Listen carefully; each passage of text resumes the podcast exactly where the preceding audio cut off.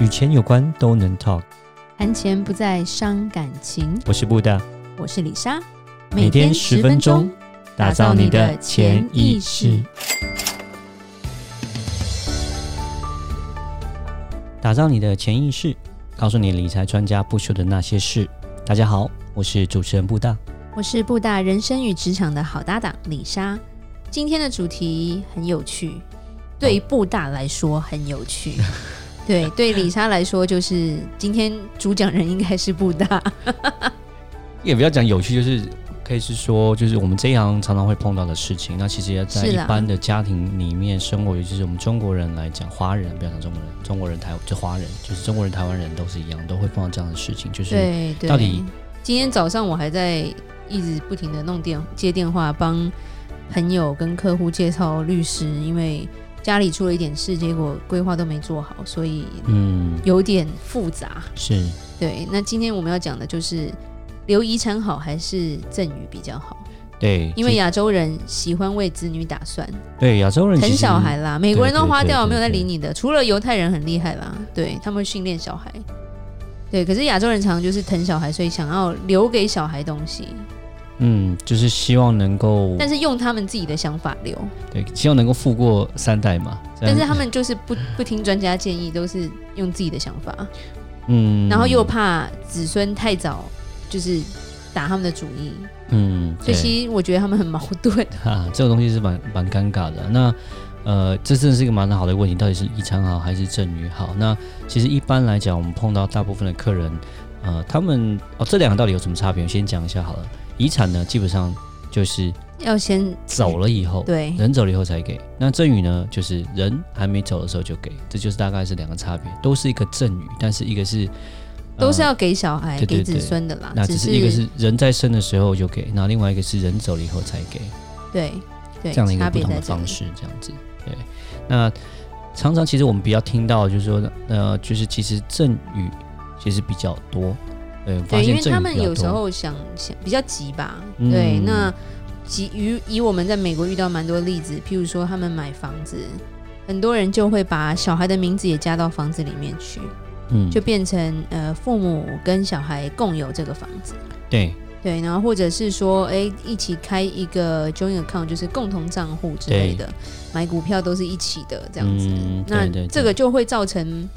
蛮多赠与税的问题，跟一些以后增值税怎么算的问题。对了，那其实来讲，我觉得也也是很正常。有些呃，就是说有些客人啊，或者说我们说有些家长，那可能他们年纪比较大了，可能六十几岁、七十岁，那我们觉得说，诶，那呃，我年纪也大了，我可能也没有办法管理这么多东西，那干脆我把。呃，我的账户啊，我的房子啊，加在小孩子里面。这样的话，如果诶我没有办法有行为能力的时候，或是说我有什么怎么样生病的时候，可以有个人帮我处理，可以就会所以开始就会先就变成说他们在人走之前就做了这个赠与，对就把这个名字、房子名字加了孩子，或者说他的呃银行账户加了呃孩子进来。OK，听起来好像蛮合理的，对，但其实来讲，其实听起来是很 OK，对可听是起来很政府 OK 不 OK 啊。对，但其实其实因为赠与税跟那个呃遗产税这边来讲，那个算法其实是不太一样。那好，我们先讲美国的例子来说好了。那第一个其实说，呃，当然如果说生前赠与的话，就是要付赠与税。对，那不只是赠与税这个问题，那其实美国有个很特别，就是要 cost step up 一个本钱，就是增加了一个呃一个好处。你讲的好难哦，你可以讲比较简单吗？嗯，举个例子来说，就是呃，如果你在十年前你买了一个房子，美金十万块好了，对，好，那十年之后呢，房子一直是增值，增值现在变成一百万，十倍好棒，对，那真的有这个这个真的有这个时候，在零四年的时候，对对对对对，然后就是变成一百万，从十万变成一百万。好，那如果他在呃生前赠予给孩子好了，啊，对生前赠予给孩子的话，那他的这个房子的本钱还是十万，对，对，那所以说当他当孩所以子小要把孩它卖卖掉的就有时九候。十万的增值税。对，他就会有一个所谓的增值税，他就付这个增值税的问题。哦，OK 那如果假设你是人走了以后才卖掉，人走了以后人呢？走了以后，小孩继承之后对再卖掉，是那因为人走了之后，他就会我们刚刚讲的就是 cost step up。OK，就是他的本钱，这个房子的本钱呢，就会变成一自百万了，动就升上去的意思。对，他就变一百万了。那小孩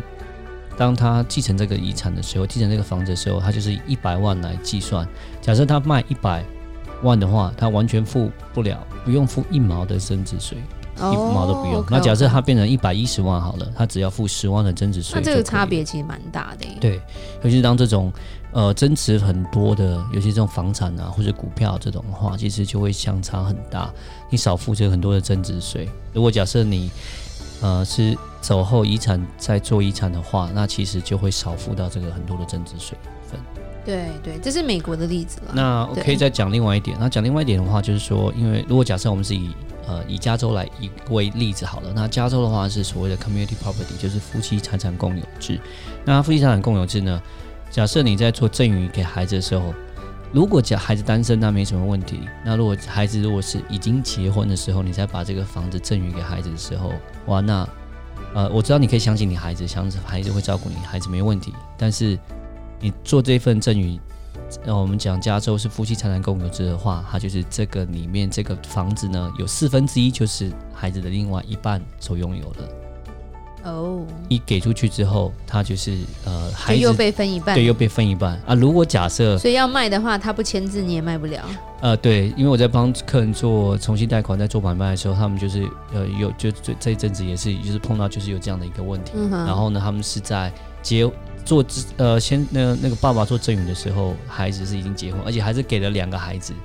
OK，然后两个孩子都有都有老婆结婚，然后呢，他们就要改变那个所谓的 title，就是他的房子的所有权，然后就改更改了蛮久的。然后，哦。对对对，那是感情好啦，愿意就是签名吧。是那如果遇到感情不好，那这个房子就很难处理了，就更复杂了，对。所以，哦，OK 所以这也是，所以就是等于是生前如果就给的话，其实也是蛮多事的。嗯，是的，那好像如果是像金钱直接给小孩啊，这样有比较不好吗？呃，金钱来讲的话，也就是主主要来讲是说，因为呃有一个免遗那个赠与税的免税额啦，OK，一年有没一年有这个这样的一个免税额，美国、台湾那都有啦，只是啊美国金来额讲不是太一样啊。对，美国是一万五对，那台湾是大概两百二十万。哦对，那当然是说给出去的孩子会不会好好的去善待，能不能好好去利用，那是另外一回事。但至少我们说这个金额没有到那么的大，OK，对你只能然后只把能说房地产这种直对不接对换名字比较可怕，是那就会比较大。那你说对一万五真的败掉了，他一万五就这样也还好啦。那你真的二两百二十万真的没了，那也还好，就不是这样一个很大的一个数字这样子。对，对那好，我们再我们再转回来，就是说讲到是这刚刚是讲的是，只是我们就是我们在讲到就是税务方面来看，我们以遗产我们税务方面来看，就是说呃。美国的遗产税来讲，它有个遗产税的话，有有个遗产税免税额，那一对个人是大概是一千一百多万美金，三亿哦，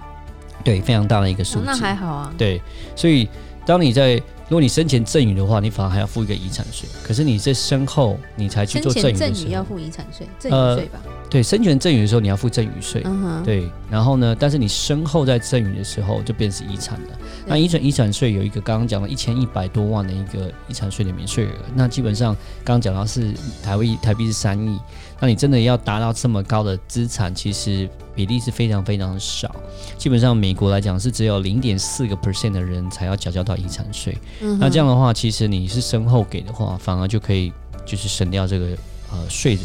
的问题。嗯哼，好，那我们再讲到台湾，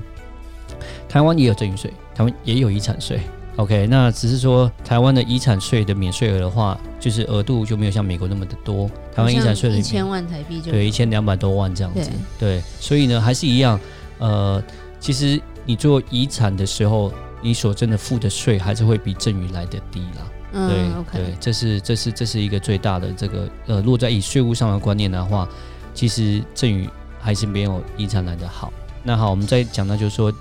孩子的问题，OK，、嗯哼，那我们就讲到就是所谓的呃，我们讲说为什么不要那么早给孩子，是因为会有可能就是花掉、败掉、告掉、离掉，OK，什么花意思掉？OK，就花掉，对 败败掉是乱花掉的意思，你也不知道你小孩子到底交到什么样的朋友嘛，对对不对？那有些对时候。中国有一句“败家子”，不就是这个意思 吗？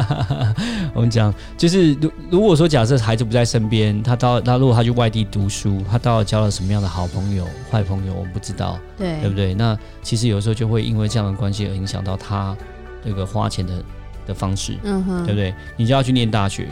啊，他说哦，我这个拿这个钱，我想去买好车，对不对？嗯那对，这个时候就很麻烦。当你当你钱给出去的时候，你没有办法 control，说你没有办法控制说他到底要做些什么。对哈，对对啊，我们今天在讨论，就布大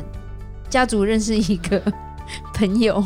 就是父母非常疼小孩，疼到一个炸掉，送出国念书，书没念完，高中没毕业还是大学没毕业，车子都是十几万美金的那个 B N W 啊，对啊，就对就是是是小孩也坏掉啦， Anyway，对啊，那就是蛮疼小孩的啦，那蛮疼孩子，所以就是变成说他呃让 这他样是过很疼他优渥还的是生害活？他，我也不懂、欸，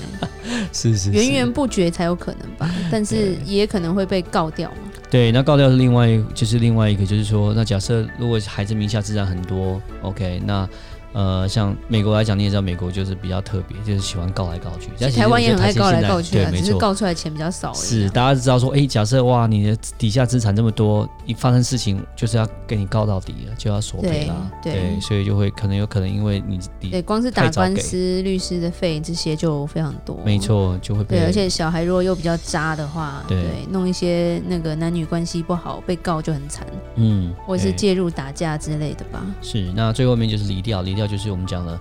呃，父母都可以相信自己的孩子，但是是不是能够相信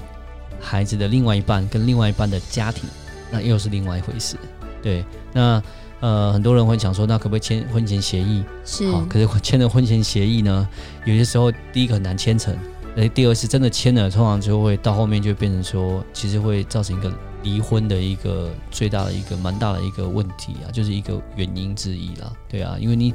怎么抵得过枕边的细雨这样子？对啊枕，边人的细语。真的是蛮困对难的，，而且很难签是，当你说要签，女方流下了一滴泪之后就不签了。嗯，对，你不相信我？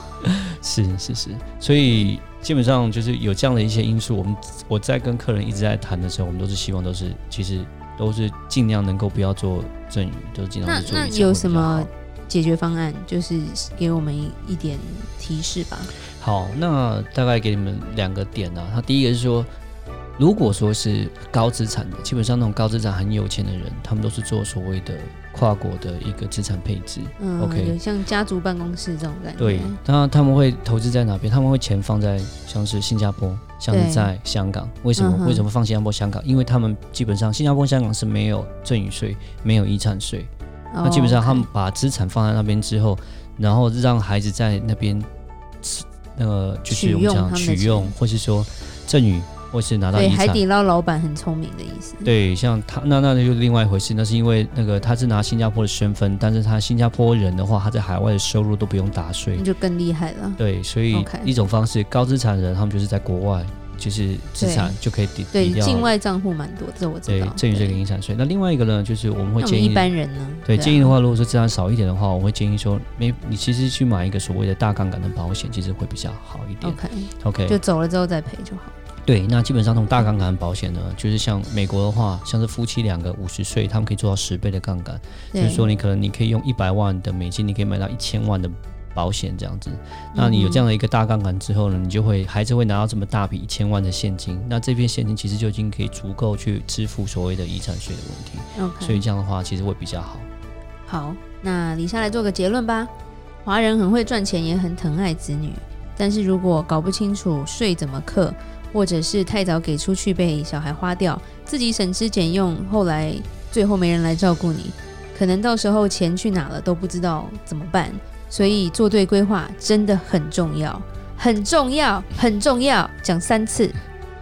好，那就谢谢大家今天晚上的收听。每周一到每周五晚上七点，与你谈钱不伤感情。我是布达，我是李莎，打造你的潜潜意意识，识我们下集再见，拜拜拜拜